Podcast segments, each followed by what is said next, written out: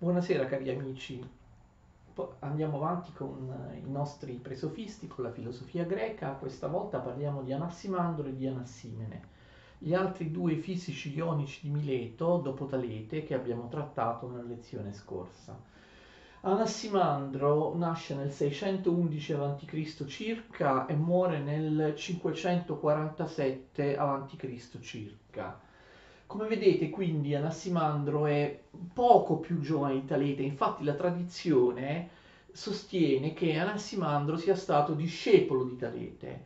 Secondo altri sarebbero stati eh, anche più che amici, d'accordo? A noi il gossip non interessa, tuttavia vedremo che l'omosessualità ha una certa forma di omosessualità era, era, normale in Grecia ed avrà anche un'enorme importanza da un punto di vista della storia della filosofia, lo vedremo con Socrate, con Platone. Anassimene invece, anche lui di, di Mileto, è decisamente più giovane degli altri due, nasce nel 586 a.C. e muore nel 528 oppure nel 525 a.C. Quindi con Anassimene siamo già pienamente nel VI secolo. Come al solito le notizie biografiche su Anassimandro e soprattutto su Anassimene sono molto scarse. Anassimandro fece politica, fu governatore di una città, fece politica esattamente come fece politica Talete come abbiamo visto, questi personaggi non erano soltanto dei filosofi come noi intendiamo oggi l'essere filosofo, si occupavano un po' di tutto. Il filosofo era il sapiente, colui che possedeva delle conoscenze in tutti i campi del sapere. Anassimandro, esattamente come Talete, era un geometra, un matematico, ma soprattutto si occupò anche di questioni fisiche e astronomiche. E ehm, lui sembra che abbia costruito un orologio solare oppure astrolabio.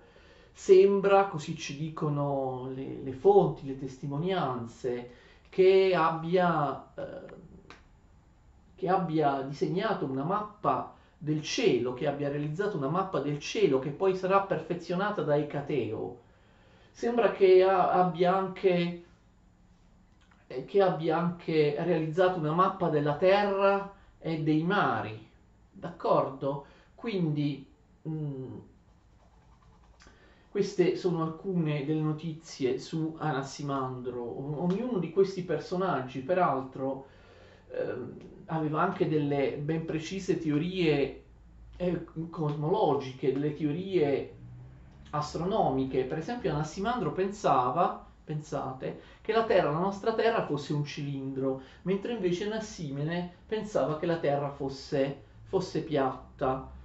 Anassimandro e Anassimene non erano conosciuti da Platone, almeno noi pensiamo che sia così perché Platone, a differenza di Talete, non li cita.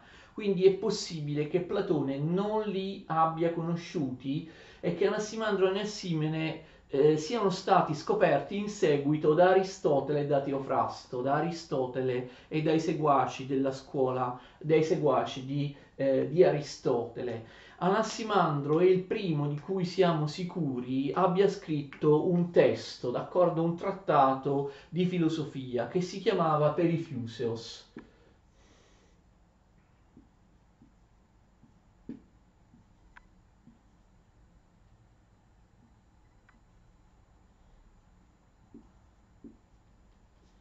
Ok cancello qui.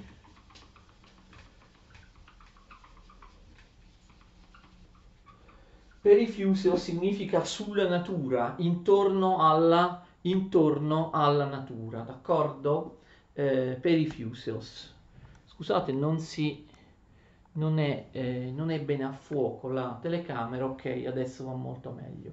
Perifusios traslitterato per chi non conosce il greco.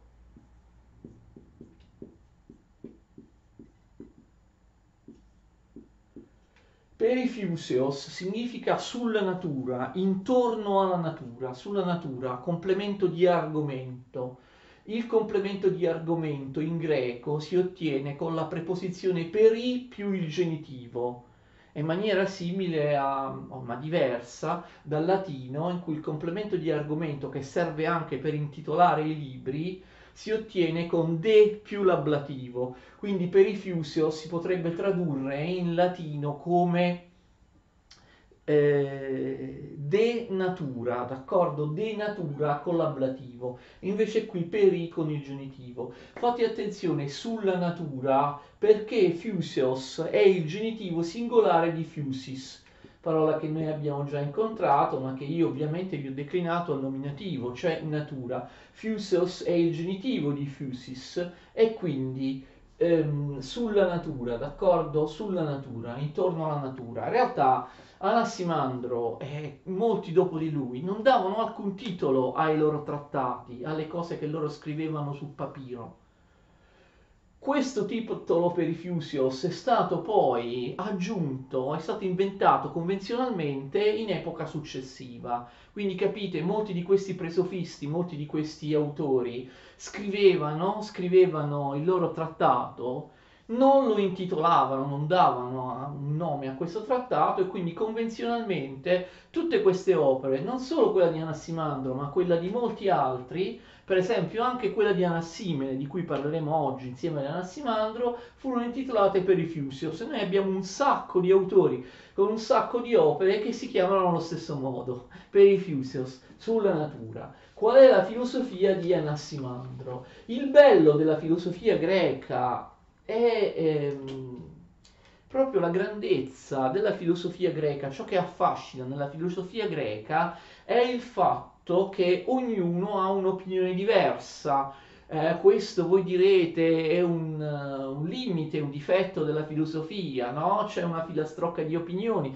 c'è X che dice così, arriva Y che dice non è vero un'altra cosa, Z che dice no, ma no, e allora insomma tutti dicono una cosa diversa, non si arriva mai a una conclusione in filosofia, nella storia della filosofia. È vero, ma il fascino sta proprio nel fatto che ognuno dice qualcosa di diverso dal predecessore in maniera razionale, cioè riflettendo sulle teorie del predecessore, in questo caso Anassimandro era, attenzione, l'affezionato allievo, discepolo di Talete. Ehm, confutando alcuni aspetti della teoria del predecessore con argomentazioni razionali. Per esempio in questo caso Talete dice è così, io penso così, e Anassimandro dice io non sono d'accordo su questo, la penso diversamente e spiega perché non è d'accordo. Quindi ogni nuova teoria diversa dalla precedente nasce da una confutazione, ma in particolare da una riflessione, da un aggiustamento della teoria precedente che però viene presa in considerazione. Vedremo che molti di questi filosofi accetteranno a volte una parte, d'accordo, una, un'intuizione di una teoria precedente, però poi per unirla con, un, altri, altre, con altre opinioni. Infatti la filosofia di Anassimandro si può far risalire alla sua riflessione e alla critica del pensiero del suo maestro Talete. Quindi vedete,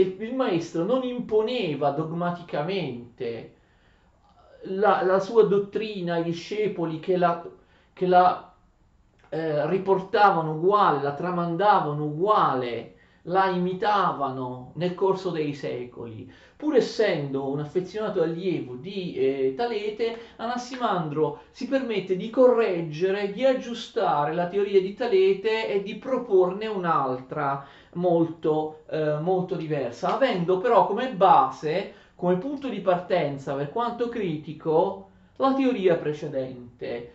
E questo è il bello, che sin dall'inizio della filosofia greca il maestro lascia liberi gli allievi, c'è quest'idea di riflettere in base a ciò che sembra vero, osse moi dokei, dicevano i greci, diceva Ecateo, io penso questo, osse moi dokei, come a me sembra. vero sembra vero. Cosa aveva detto Talete? Cosa dirà anche Nassimene e altri? Che il principio, l'arché, è un elemento della fiusis, è un elemento naturale. Nel caso di Talete l'acqua. Anassimandro non è d'accordo che l'acqua possa essere il principio, l'archè di tutte le cose, ma Anassimandro non è d'accordo neanche che possa essere un altro, aria, acqua terra, il principio di tutte le cose. Secondo Anassimandro, i quattro elementi della uh, natura, i quattro elementi semplici, aria, acqua, terra e fuoco, ma questo può valere anche per altri elementi semplici, sono già definiti, sono già determinati, sono già determinati, sono già eh, finiti, d'accordo? Sono determinati, sono limitati, sono già eterogenei, cioè lui fa questo ragionamento, l'acqua o qualunque altro degli elementi semplici è già qualcosa che ha delle caratteristiche peculiari, particolari. Non è possibile che l'acqua si trasformi negli altri tre elementi, non è possibile che l'aria si trasformi negli altri tre elementi, non è possibile che ci sia un elemento che si trasformi in tutti gli altri, perché qualunque elemento della natura noi prendiamo, qualunque elemento della natura noi vediamo, noi consideriamo, si tratta qualco- di qualcosa di già determinato di qualcosa che ha delle, car- che ha delle caratteristiche, un peso, una malleabilità, una forma, un colore che non sono caratteristiche universali, non permettono all'elemento naturale di pensare che si possa trasformare in tutti, in, in tutti, gli altri, d'accordo negli altri. Cioè lui vede gli elementi naturali, aria, acqua, terra, fuoco, ma anche gli altri, come qualcosa, capite, di già determinato, di già fatto qualcosa che ha delle caratteristiche a tal punto particolari che deve essere derivato da qualcos'altro, deve essere scaturito da qualcos'altro e questo vale per qualunque elemento della fusis. Lui vede gli elementi della fusis come irriducibili tra di loro, come contrari.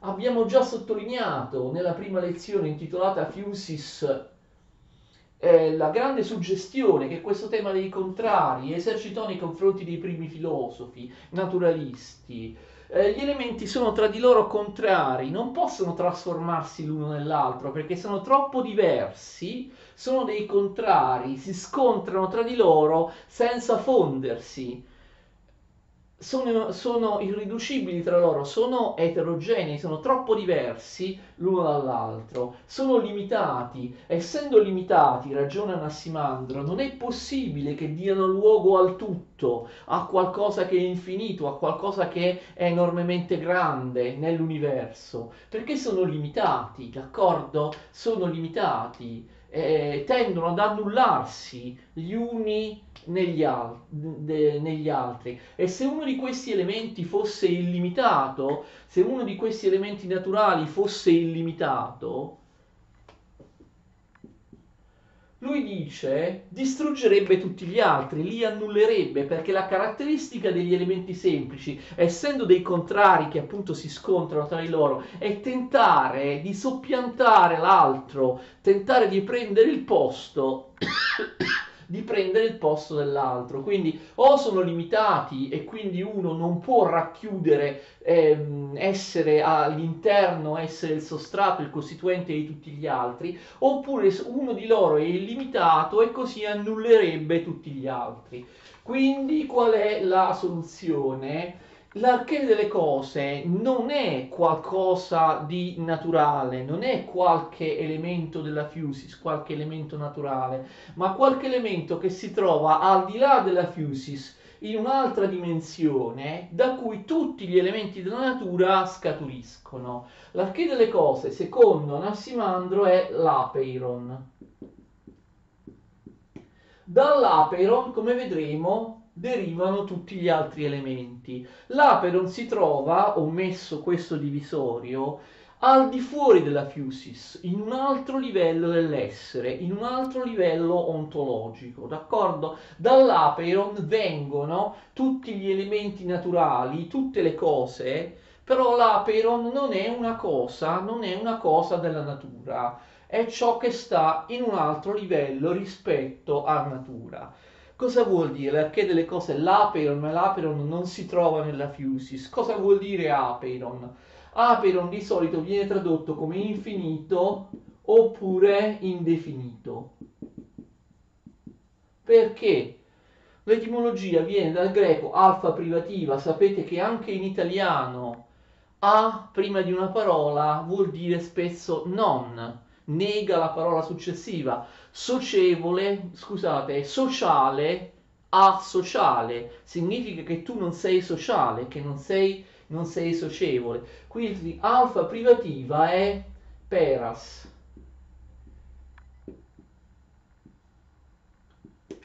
Fate attenzione, peras in greco vuol dire confine, limite. Confine, limite, quindi a peras, non peras, che non ha un confine, che non ha un limite, vuol dire che è infinito, d'accordo? È infinito oppure vedremo dopo perché qualcuno propone di chiamarlo indefinito. Apeiron era una parola strana nel, nel IV secolo d'Atene, infatti Aristotele confessa di non essere sicuro del suo significato. E Aperon è una parola che viene usata anche in Omero col significato di molti, una moltitudine, un'infinità. Tuttavia c'è chi nutre qualche dubbio, infatti vedremo che c'è anche un'interpretazione alternativa di Anassimandro, di qualcuno che ha detto no, ma voi per 2000 anni avete, per più di 2000 anni avete sbagliato, Aperon non significa infinito, significa un'altra cosa. Non confine, non limite infinito. Molti hanno messo in evidenza che la difficoltà di questo, scrivo Aperon in greco,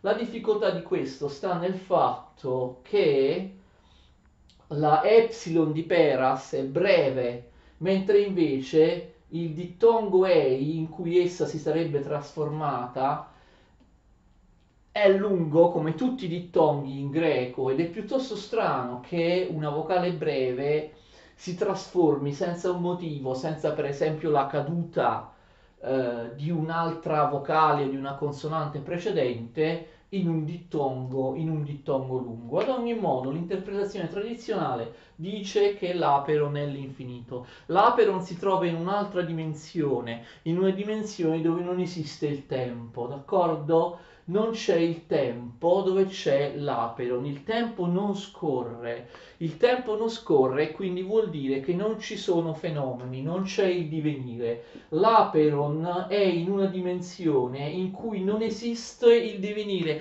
in cui non esistono processi di trasformazione, la nascita, la morte, la generazione, la corruzione, eh, l'evoluzione, d'accordo, degli oggetti. Non c'è il tempo, non esiste il divenire. L'aperon è una sorta di brodaglia primordiale, è qualcosa di omogeneo, non di eterogeneo.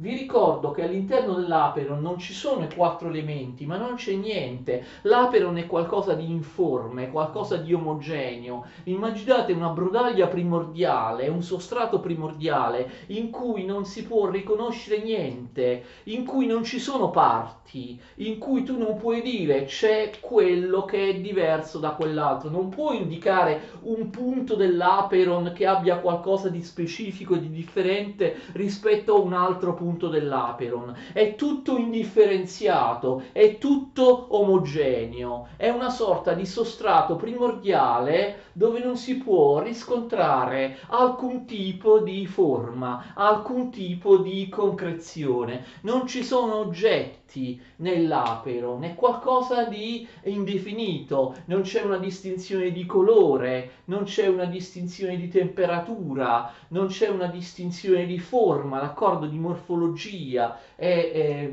e, e così via, è qualcosa di indefinito, di omogeneo. E, mm, tra l'altro ehm, è una sorta di, di, di perfezione, diciamo che Anassimandro dice anche che non c'è il tempo, quindi non ci sono trasformazioni. Nell'Aperon c'è armonia, nell'Aperon c'è giustizia proprio perché lui vede l'armonia e la giustizia nella mancanza del conflitto, dei contrari, nella mancanza dell'esistenza dei contrari, nella mancanza dei fenomeni, nella mancanza del divenire, nella mancanza trasfo- delle trasformazioni, nella mancanza del tempo.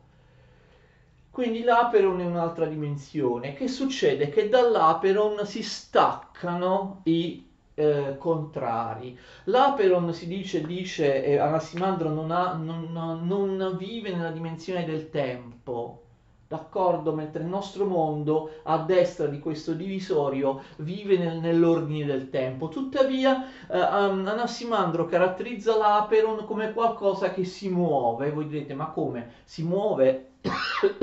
Malgrado non ci sia il tempo, si muove di moto rotatorio, di moto vorticoso, come una sorta di nebulosa primordiale, primigenia, indistinta, indifferenziata, si muove di moto vorticoso e quindi a causa di questo moto vorticoso si staccano pian piano delle parti dell'aperon che costituiscono invece il nostro mondo sensibile, il nostro mondo materiale. Fate attenzione, dall'aperon si staccano inizialmente il caldo e il freddo, che quindi Anassimandro considera i due contrari fondamentali, i due elementi fondamentali che guarda caso sono una coppia di contrari, caldo e freddo Ok. Allora, quindi il caldo e il freddo, non l'aria, acqua, terra e fuoco sono i contrari fondamentali. Succede poi che il freddo si trasformi, d'accordo? E il freddo si trasformi in terra, nell'elemento terra che è al centro del sistema.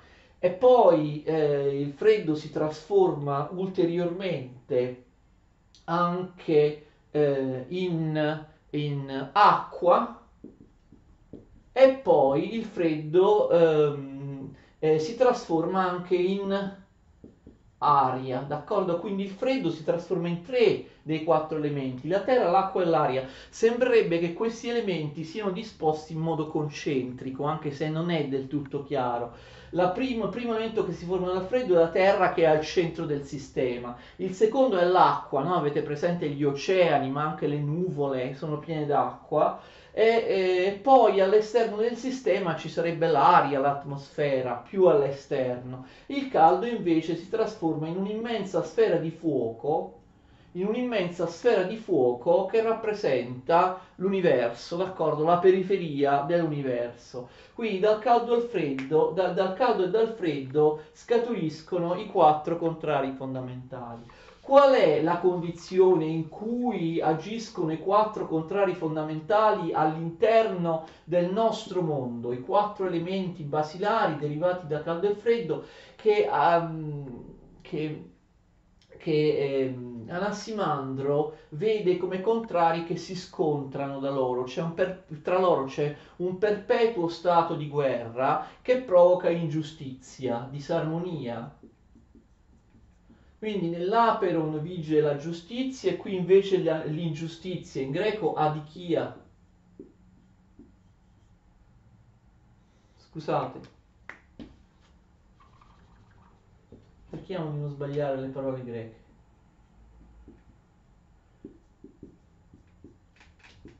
Adichia, ingiustizia, voi sapete che di che in greco vuol dire giustizia, alfa privativa, adichia vuol dire ingiustizia, disarmonia, il contrario proprio dell'aperon. Perché secondo Anassimandro che usa proprio un linguaggio giuridico, il linguaggio dei tribunali, un linguaggio di tipo giuridico, i contrari eh, danno ingiustizia proprio perché si scontrano gli uni con gli altri e cercano di soppiantare il proprio contrario, cercano di uccidere, di mandar via il proprio contrario, senza riuscirci perché poi il contrario torna e così via. Però che cosa fanno i contrari? I contrari cercano di scacciarsi di combattersi a vicenda di prendere l'uno il posto dell'altro. Per esempio, dove c'è il buio arriva la luce e manda via il buio, poi il buio torna e manda via la luce, poi la luce torna e manda via il buio e così potenzialmente all'infinito.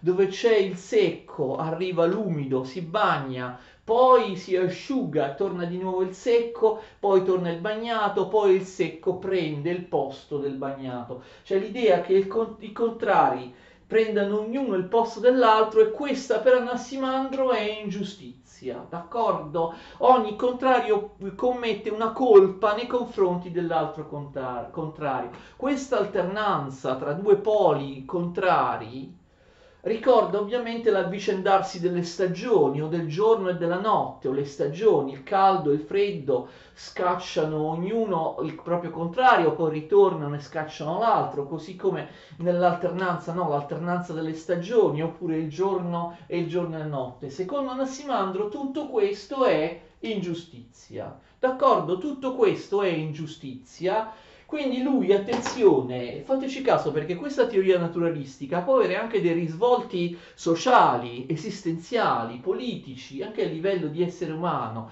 Per Anassimandro, in concreto, in soldoni, che cos'è l'ingiustizia? L'ingiustizia è il fatto stesso di esistere, di essere venuti al mondo dall'Aperon.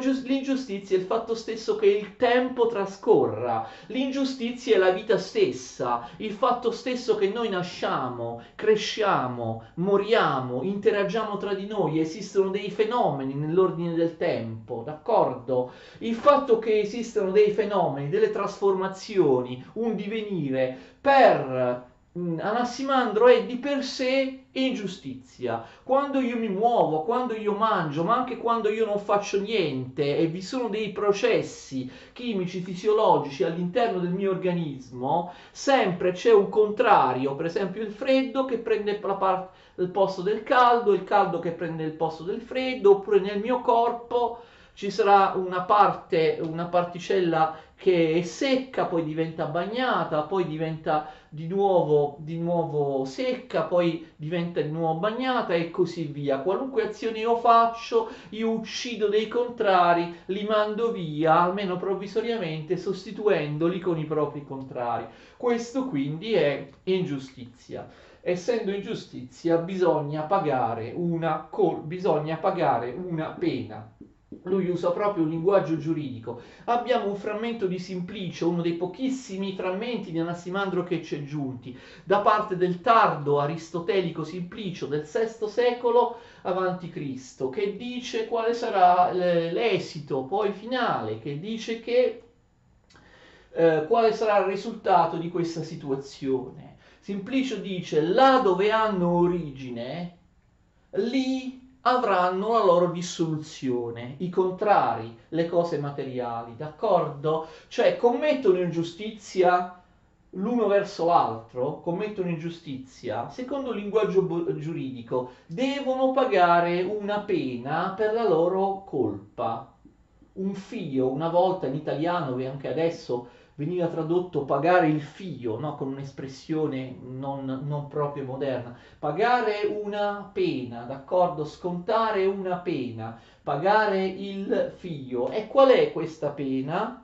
La pena è ovviamente il fatto che l'ingiustizia finirà eh, perché tutti i contrari rifluiranno nell'Aperon, d'accordo? Il nostro mondo finirà, il nostro mondo è ingiustizia, non c'è nessuna armonia in questo alternarsi, alternarsi dei contrari, secondo Anassimandro, c'è ingiustizia, c'è sopraffazione, c'è mancanza di equilibrio, di giustizia. E quindi ben presto si dovrà pagare una colpa. E il nostro mondo, il nostro universo fisico tornerà, rifluirà all'interno dell'Aperon, cesserà di esistere il tempo, cesseremo di esistere noi o tutti gli altri enti materiali che finiranno di nuovo nell'Aperon, nell'universo collasserà, ok? Cesserà di esistere.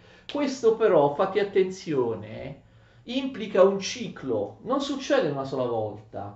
L'Aperon produce l'universo, l'universo poi rifluisce nell'Aperon, l'Aperon produce un altro universo, l'universo poi rifluisce nuovamente, si disgrega, si dissolve nel, nell'Aperon e così via all'infinito. Abbiamo uh, un, un, un, ciclo di, di queste trasformazioni eh, ogni volta dall'Aperon scaturisce l'universo e l'universo eh, si dissolve nell'Aperon. Questo c'è stata una prima volta? No, perché fate attenzione, dal punto di vista dei greci, questo è importante, ce lo ritroveremo proprio in tutti gli autori che faremo, in moltissimi casi, il tempo è infinito, a differenza della concezione lineare cristiana in cui il tempo ha un inizio e una fine, la creazione di Dio, l'inizio, il giudizio universale, la fine dei tempi arriverà.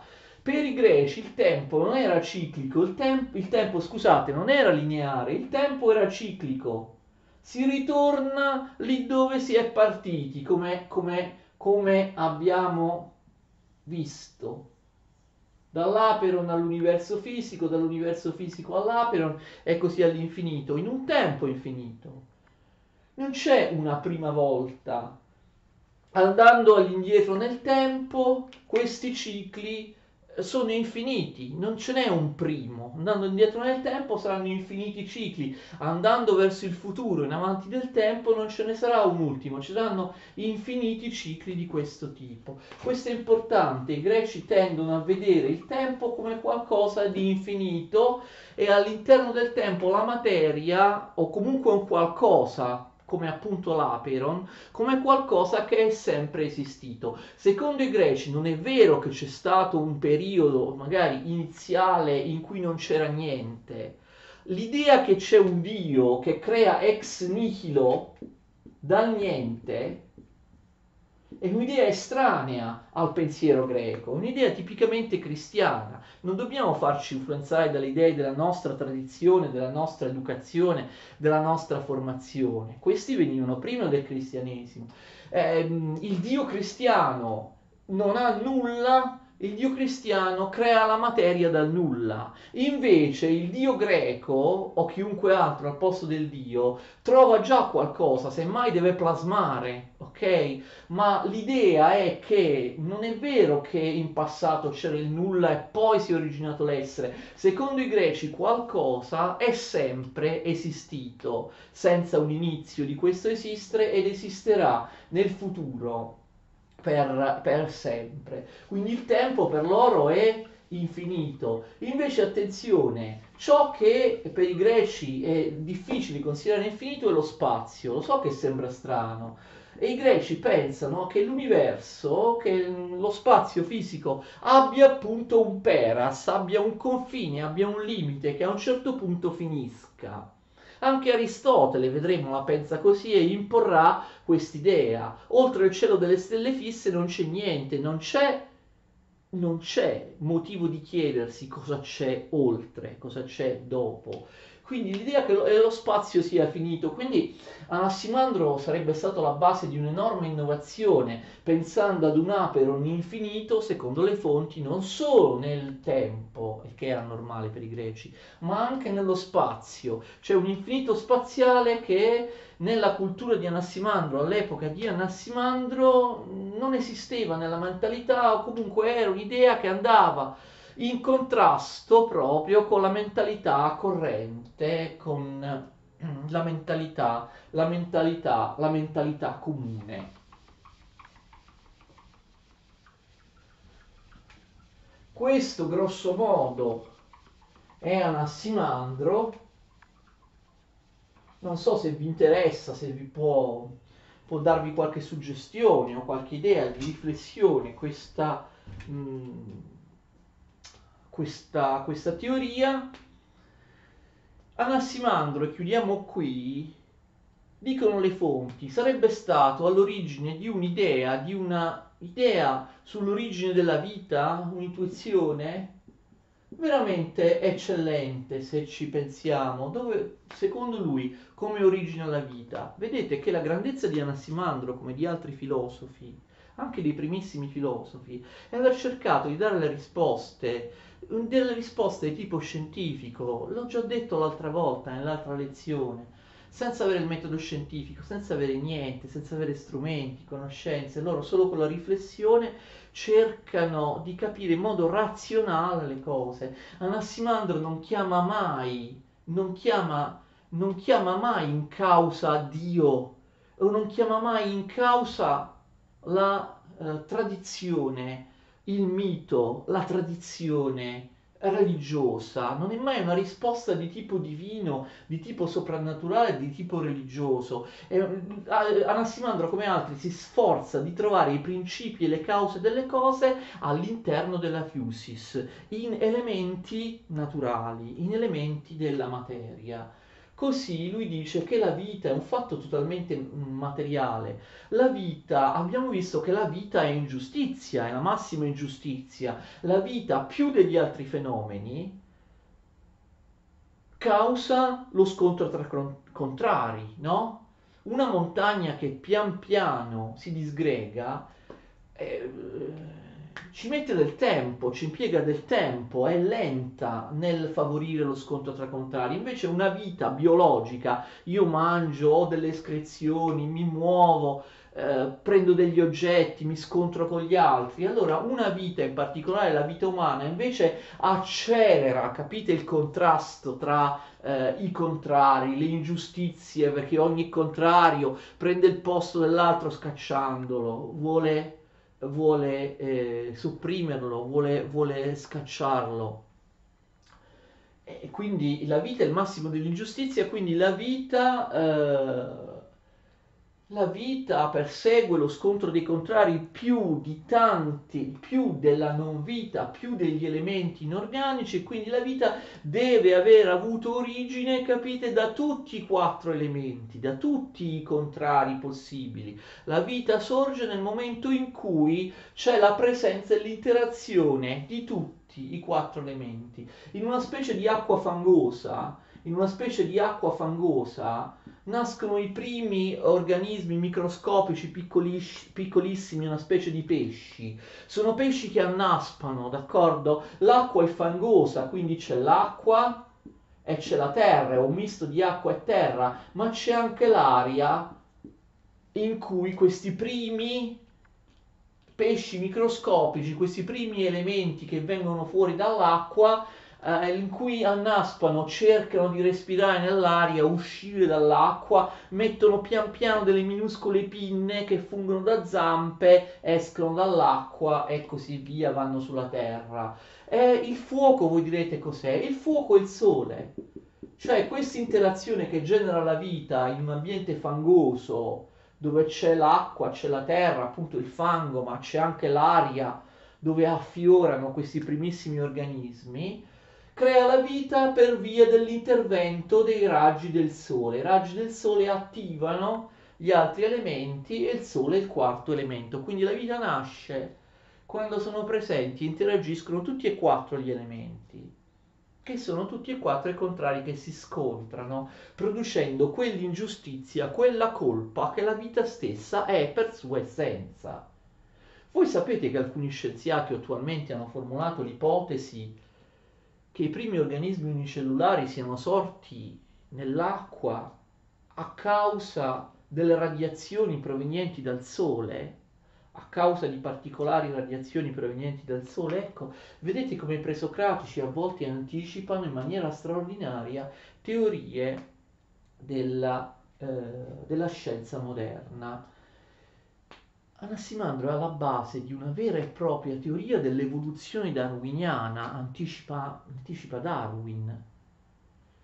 Anassimandro dice che i primi organismi sono semplici e quindi possono, proprio per questo motivo, perché sono semplici, microscopici, possono sopravvivere più facilmente. Poi diventano sempre più complessi, danno origine a specie più complesse questa specie di girini che nascono nell'acqua, mettono poi delle zampine, cercano di andare sulla terra, oppure delle pinne per, per, per, nuotare, queste pinne diventano delle zampe, nascono gli animali terrestri e poi l'uomo arriva, essendo la specie più complessa ma anche più lontana dalla natura, per ultimo. Quindi a differenza di moltissime visioni tradizionali, compresa quella cristiana, non è vero che le forme di vita vengono create o nascono tutte contemporaneamente. Secondo Nassimandro si sviluppano in base ad un'evoluzione naturale. Prima le più microscopiche, le più semplici, le più omogenee, le più rudimentali che eh, hanno più facilmente contatto e origine dalla natura, poi quelle più complesse, composte, che hanno più difficoltà a sopravvivere, e quell'uomo è quella che ha più difficoltà di sopravvivere, dice Nassimandro, ha bisogno di una nutrice nella giovinezza, nell'infanzia, non riesce l'essere umano a sopravvivere da solo, e comunque ha difficoltà a sopravvivere prendendo ciò che serve per sopravvivere dalla, dalla natura. Quindi l'uomo, capite, è il vertice di questa evoluzione. L'uomo si è formato sicuramente per ultimo, perché dice Nassimandro è la specie più complessa, ma è anche quella più fragile e più lontana dalla natura. Dice Nassimandro, se l'uomo fosse nato sin dall'origine, fosse stato fin dall'origine quel che è ora, non sarebbe sopravvissuto, sarebbe morto subito. Quindi vuol dire che l'uomo, come altre specie animali più complesse, si sono originati, l'uomo si è originato da specie animali più semplici, è l'esito di un'evoluzione, di un trasformismo delle specie. Quindi vedete quali intuizioni veramente eccellenti che in qualche modo collimano con molte teorie della scienza moderna. Anche nel caso di Anassimandro abbiamo l'ipotesi del panteismo di cui abbiamo parlato nel, nella lezione precedente. Se Talete diceva, ricordate, tutto è pieno di dei, Anassimandro dice in maniera ancora più chiara, l'apeiron, l'infinito è theion. Theion è un aggettivo al neutro che significa divino ovviamente che corrisponde al sostantivo theos che vuol dire Dio, quindi theion. D'accordo? Theion, eh, il principio, il theion, l'apeiron è theion, l'apeiron è divino. Abbiamo già visto, questo conferma la nostra idea che vi ho detto in una lezione precedente, che al posto di Dio questi personaggi mettono un elemento, qualcosa che è in realtà naturale, anche se nel caso di Anassimandro l'Aperon è qualcosa che sta al di là dell'esperienza, al di là del nostro mondo fisico e tuttavia non è qualcosa che è compatibile con un dio tradizionale, quindi panteismo. L'Aperon è divino. L'Aperon contiene tutte le cose, l'Aperon dice Nassimandro guida, muove tutte le cose, le regola in base a un fine, come Zeus che ti fulmina dall'alto quando vede l'ingiustizia. Che cosa fa l'Aperon? In maniera necessaria, nell'ordine del tempo, senza aver bisogno di un miracolo, di una manifestazione miracolosa come quelle credute nella tradizione, l'Aperon per sua essenza va a sanare l'ingiustizia facendo patire la colpa, pagando una pena, facendo rifluire eh, tutti gli oggetti che si trasformano, gli oggetti, i contrari che si scontrano commettendo giustizia all'interno di se stesso. Quindi l'Aperon è divino, regola tutto in base a un senso, assicura una giustizia, muove tutte le cose, le contiene tutte tutte, nel senso che tutte le cose si generano dall'Aperon. L'Aperon in qualche modo è un qualcosa di simile ad una divinità panteistica, ad una divinità naturalistica, come abbiamo spiegato in passato. E, mh, c'è un'interpretazione alternativa di Anassimandro, quella di Giovanni Semerano. Semerano è uno studioso che ha scritto un libro, me ne ha scritto molti altri, contro l'idea che Aperon significasse infinito. Uno in particolare eh, si chiama L'infinito, un equivoco millenario. Secondo lui un equivoco. Secondo lui Aperon non vuol dire affatto infinito, perché verrebbe dall'accadico, sapete gli accadi erano un popolo mesopotamico, di, di stampo semitico, dalla parola accadica eperu oppure alcune variazioni che suonano simili a eperu. Aperon verrebbe da eperu, dall'accadico. E eperu sapete che cosa vuol dire? Terra, polvere. Cioè, secondo Semerano è tutto sbagliato quello che noi abbiamo pensato in migliaia di anni Anassimandro non avrebbe mai pensato ad un infinito o a qualcosa di fuori dalla Fusis, dalla natura. Sarebbe il suo principio, il suo Iraperon, un elemento della Fusis, la terra, la polvere. Anassimandro starebbe soltanto dicendo che tutto si genera, si concretizza, diventa complesso, eterogeneo, eccetera, poi tutto si dissolve e torna dove? Nella polvere, nella terra gli accadici erano di stirpe semita, no? Ricordate cosa dice la Bibbia ebraica? Pulvis est et in pulvis pulvis es et in pulverem reverteris. Tu sei polvere e polvere ritornerai. Cioè Nassimandro starebbe dicendo semplicemente che l'aperon è la terra, la polvere, il sostrato indifferenziato da cui tutti veniamo, poi moriamo tutti, si, dis- si, si disfa l'universo, l'universo torna alla terra, torna alla polvere, torna al fondamento, al sostrato originario. Quindi sarebbe tutto sbagliato quello che abbiamo detto noi. Questa è una teoria alternativa, vedete, su Nassimandro, che deriva da una completa, completamente diversa interpretazione del significato della parola aperon. Prima questa teoria era considerata solo una bizzarria, una stravaganza, una fantasia di uno studioso eccentrico, come in effetti è stato eccentrico Semerano, che non è mai diventato un importante professore universitario e così via, ma Semerano dà la spiegazione. Lui eh, basa questa sua teoria sul fatto che il greco non derivi dall'indoeuropeo. D'accordo? Voi sapete che in tutte le università si studia dappertutto che il greco, come il latino, come altre lingue, deriva da una lingua indoeuropea che noi possiamo una lingua indo indoeuropea che noi possiamo con difficoltà ricostruire perché non è mai stato scritto niente in indoeuropeo, però ricostruiamo le radici, i temi, le radici dell'indoeuropeo che somigliano a quelle del greco, del latino, però queste radici si trasformano molto. Allora, um, Giovanni Semerano dice che è tutto falso, i filologi tedeschi sin dall'Ottocento tutti quanti hanno sbagliato, l'indoeuropeo non esiste, questa lingua indoeuropea, è un'invenzione a tavolino di grammatici tedeschi che peraltro l'hanno inventata per motivi etnico-linguistici, ok? Tedeschi o altri popoli non possono accettare che la lingua greca derivi da un popolo semitico, dagli Accadi.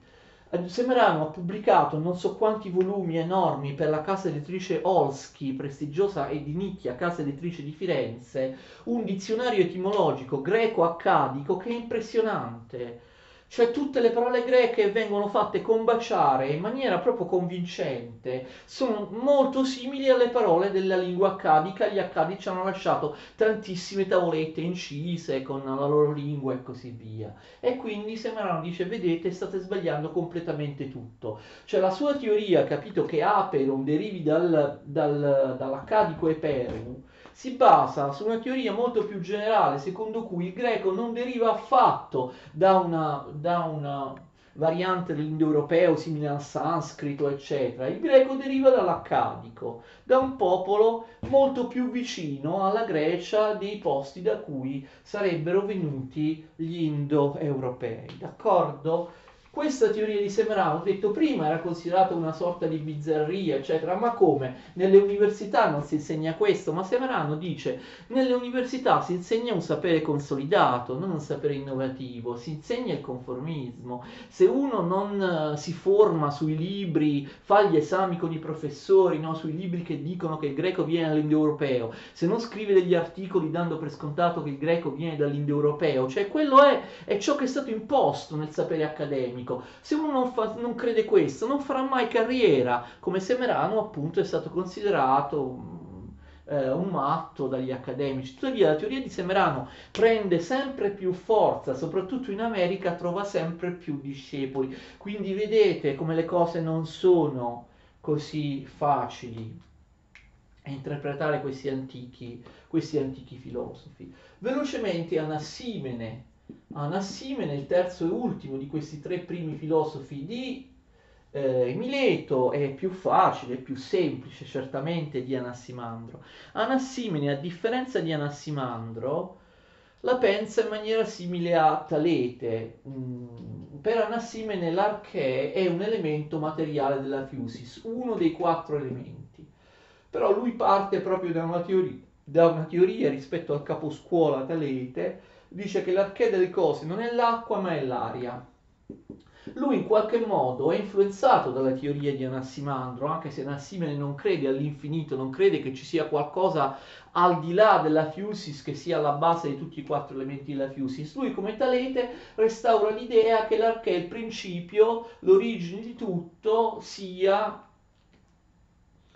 un elemento della Fusis, cioè l'aria, però Anassimene ha qualcosa in, in, comune con Anassimandro. Che cosa? Il fatto che lui consideri il principio qualcosa di universale, qualcosa di infinito o meglio di indefinito, d'accordo? Non è detto di infinito spazialmente, però di indefinito, qualcosa di universale, un po' come l'Aperon di Anassimandro, che è qualcosa di universale, che è simile a, agli altri elementi, deve essere qualcosa di illimitato, qualcosa che regge tutto l'universo. Secondo Nassimene l'acqua non ha queste caratteristiche, l'acqua è qualcosa di molto particolare, con un peso, un colore, eh, cade facilmente, ok? Ha delle caratteristiche particolari, bagna, cioè è è, è, troppo particolare per potersi trasformare negli elementi. Lo stesso Anassimandro, ricordate, dice, disse che l'acqua era troppo definita, eterogenea per poter pensare che si trasformi negli altri tre elementi, è troppo diversa dagli altri tre elementi fondamentali. Anassimene riprende questa teoria, ma invece dell'Aperon pensa che vi sia un elemento che è più simile agli altri, che è più universale, che più facilmente può essere considerato dato come l'origine, come l'origine degli, degli altri, d'accordo? Quindi, quindi eh, l'aria. L'aria è qualcosa di universale che regge tutto, d'accordo? Ricordate che Taleti aveva detto che la Terra, il nostro pianeta, si regge sull'acqua, perché l'acqua è un elemento cosmologico che regge l'universo, che è alla base dell'universo. E Anassimene rispose, risponde e che cosa regge l'acqua? Cioè la terra poggia sull'acqua secondo Talete. Secondo Nassimene questo è impossibile perché l'acqua ha un peso, cioè la terra poggia sull'acqua, ma l'acqua è troppo simile alla terra, l'acqua avrebbe bisogno anch'essa di un sostegno, di uno hypokeimenos, d'accordo? Di un sostegno, di un sostrato. E quindi il sostrato della realtà non può essere l'acqua ma l'aria. L'aria universale abbraccia tutto nell'universo, i pianeti, le stelle, tutto. La maggior parte di ciò che sta intorno a noi non sono cose solide, acquose o di fuoco, sono, e, e sono cose di aria. Quindi è possibile che l'aria abbia eh, si sia trasformata in tutte le altre cose. È qualcosa di universale, regge l'universo, regge anche, regge anche l'acqua e l'aria è ciò in cui galleggiano tutte le cose senza precipitare. L'aria è un elemento universale mentre l'acqua non lo è. Io diffic- ho difficoltà a pensare come l'acqua si possa trasformare negli altri tre elementi, è troppo diversa dagli altri tre elementi, invece l'aria sì. Come Anassimandro inoltre, Anassimene ha anche, anche l'idea che inizialmente l'aria, che era l'unico costituente dell'universo, si muovesse di movimento vorticoso e dall'aria quindi si staccano, attenzione, non gli altri tre elementi, ma esattamente come in Anassimandro il caldo e il freddo. Il caldo non è, non è altro che aria rarefatta, d'accordo? Aria rarefatta. Il caldo è aria rarefatta. Mentre il freddo è aria condensata. Quando l'aria si condensa c'è il freddo. Come in un assimandro da questi due elementi si formano poi, da questi due contrari si forma tutto il resto, tranne l'aria che appunto origina questi due contrari. Dal caldo ovviamente si forma il fuoco, e attenzione, dal freddo, quando l'aria si condensa, abbiamo l'acqua. Quando l'aria, capite, si condensa ancora di più, abbiamo la terra. Quando invece l'aria si rarefa, abbiamo il, scusate, ho sbagliato a scrivere, abbiamo il, il fuoco. D'accordo? E questo è, anche lui ci dà un abbozzo di cosmogonia. Ricordate che Talete non ci aveva detto perché la, come l'acqua si trasforma negli altri elementi. Invece, attraverso l'idea del caldo e il freddo che si generano dal principio, sia Nassimandro sia Nassimene ci danno una cosmogonia, una teoria sull'origine e sullo sviluppo dell'universo. Quindi, eh, voi direte che questa teoria è strana, Um, conoscete le leggi gas, dei gas, le leggi di, sulla trasformazione di stato, sui mutamenti di stato. Guardate che Anassimene pensava proprio una cosa del genere. Immaginate l'aria come un gas, no? Un gas che può essere anche un vapore acqueo. Che succede? Quando questo gas aereo si riscalda, si infuoca, diventa fuoco. Quando questa aria no, invece si condensa, un po' come il vapore acqueo, che fa? Si trasforma in acqua. E quando l'acqua si condensa ancora, l'acqua diventa, passa, cioè un gas che passa, no? Dallo stato, dallo stato gassoso appunto allo stato liquido un elemento passa dallo stato gassoso aria allo stato liquido, questo stato liquido si condensa ancora di più, si raffredda ancora di più e l'acqua diventa ghiaccio, cioè terra, cioè materiale solido. Guardate che più o meno così intende, così vuole dire, ehm, questo vuol dire Nassimile. L'acqua è dappertutto, anche questo tavolo è acqua che si è ghiacciata, si è condensata, è diventata terra, è, raggru- è acqua raggrumata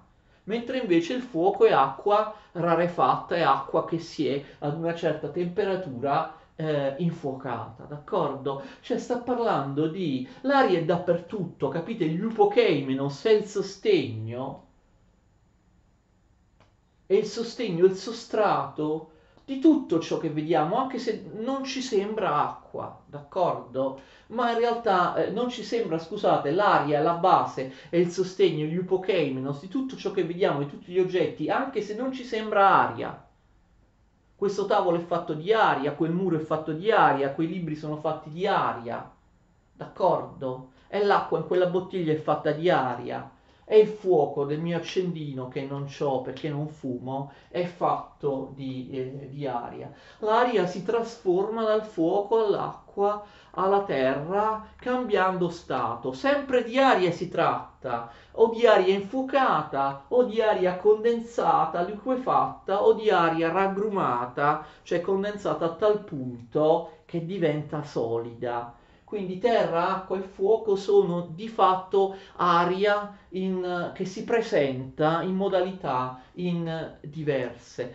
Anche, anche attenzione, Anassimandro come Nassimene pensa che questo sia ciclico, in un ciclo infinito che non ha avuto inizio, non avrà mai fine nel futuro.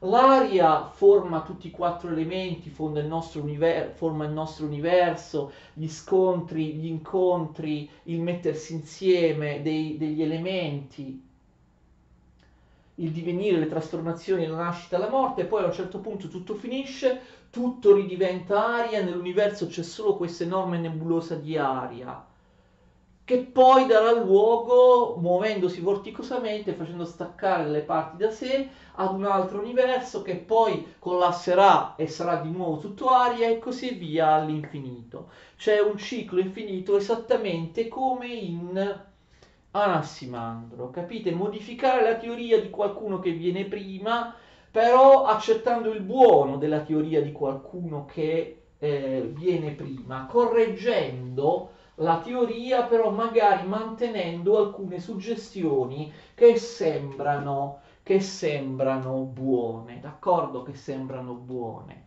Un'etimologia ancora, io ho detto che il sostrato, il substrato,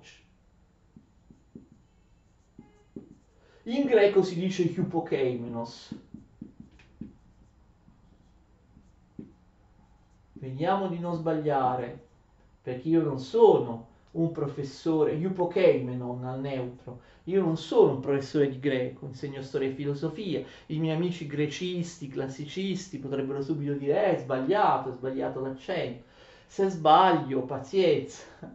Allora, Eupokeimenon, d'accordo, è il sostrato, abbiamo visto che il il, l'archè, il principio originario costitutivo di tutti, è un substrato, un sostrato un principio che è il sostrato, che è, è, è, l'intimo costituente di tutte le cose. In greco sostrato, sostrato in greco che significa? È ciò che non cambia. Sostrato in greco, adesso vedremo l'etimologia, è ciò che resta che resta stabile, che resta identico, che resta, che permane anche all'interno dei processi di mutamento. Sostegno iupokeimeno, iupo è una proposizione che in greco significa sotto, vedete ipo, infatti in italiano quanti termini iniziano con ipo in italiano, no? Ipo vuol dire sotto, sotto un certo valore, ok? Anche in maniera ovviamente figurata o eh, che riguarda numeri o quantità. Iupo quindi è come proprio il latino sub, da cui viene la parola substrato, sostrato. Iupo è ciò che sta sotto, Keimenon è il participio presente passivo del verbo keimai alla prima persona singolare Keimai significa giaccio, Keimai significa sto, rimango, permango, d'accordo? Hyupo keimeno, sotto sto.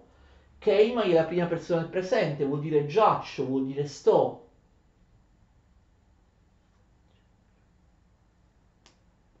L'infinito del verbo è keistai, d'accordo? Hyupo keimani, keimai, sto sotto, giaccio, giaccio sotto d'accordo? E quindi ehm, questo insomma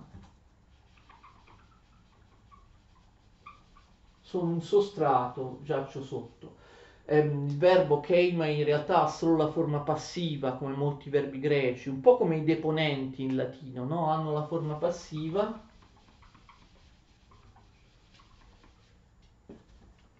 hanno una forma passiva e però hanno un significato attivo. L'ultima, l'ultima teoria di Anassimandro è importante, anche qui nel senso del panteismo, lui dice, introducendo una parola che avrà molta fortuna nella storia della filosofia, pneuma, pneuma, sapete lo pneumatico, ecco, pneumologo è quello che studia cosa? La respirazione.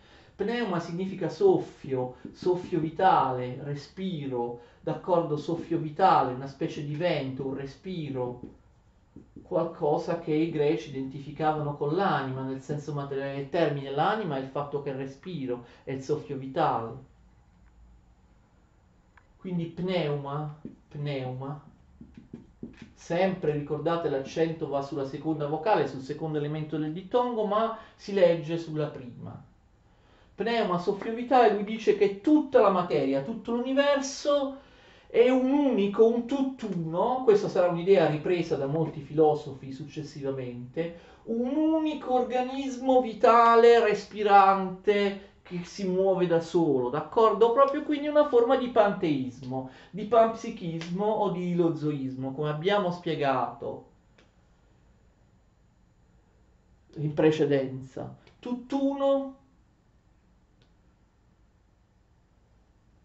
l'idea che l'universo sia un unico ente animato da un soffio vitale, quella che Platone chiamerà l'anima del mondo, non un'anima individuale separata dal corpo che poi si separa dal corpo. L'anima del mondo è un'anima non trascendente ma immanente, una forza, un'energia, un soffio vitale che pervade tutte le particelle materiali e che non è separabile dalla materia un'anima del mondo, quindi la materia non come qualcosa di morto, di inerte, di meccanico, la materia è tutta pervasa di questo pneuma, di questo di questo soffio vitale, di questa anima, capite un'idea di panteismo. Quest'anima del mondo, questa anima che pervade, che muove, che anima tutto, come se fosse appunto l'universo un unico ente, sarà poi ripresa dall'anima del mondo di Platone, ma anche dagli stoici, la scuola ellenistica degli stoici, che utilizzerà esattamente lo stesso termine, ovvero lo pneuma. Lo pneuma sarà anche ripreso da neoplatonici e da tanti altri, da tanti altri filosofi. Spero che Anassimandro e Anassimene vi siano piaciuti, la lezione è durata veramente tanto. Ci vediamo la prossima volta con Pitagora e i pitagorici. Continuate a seguirmi, anche i pitagorici sono estremamente interessanti. Grazie.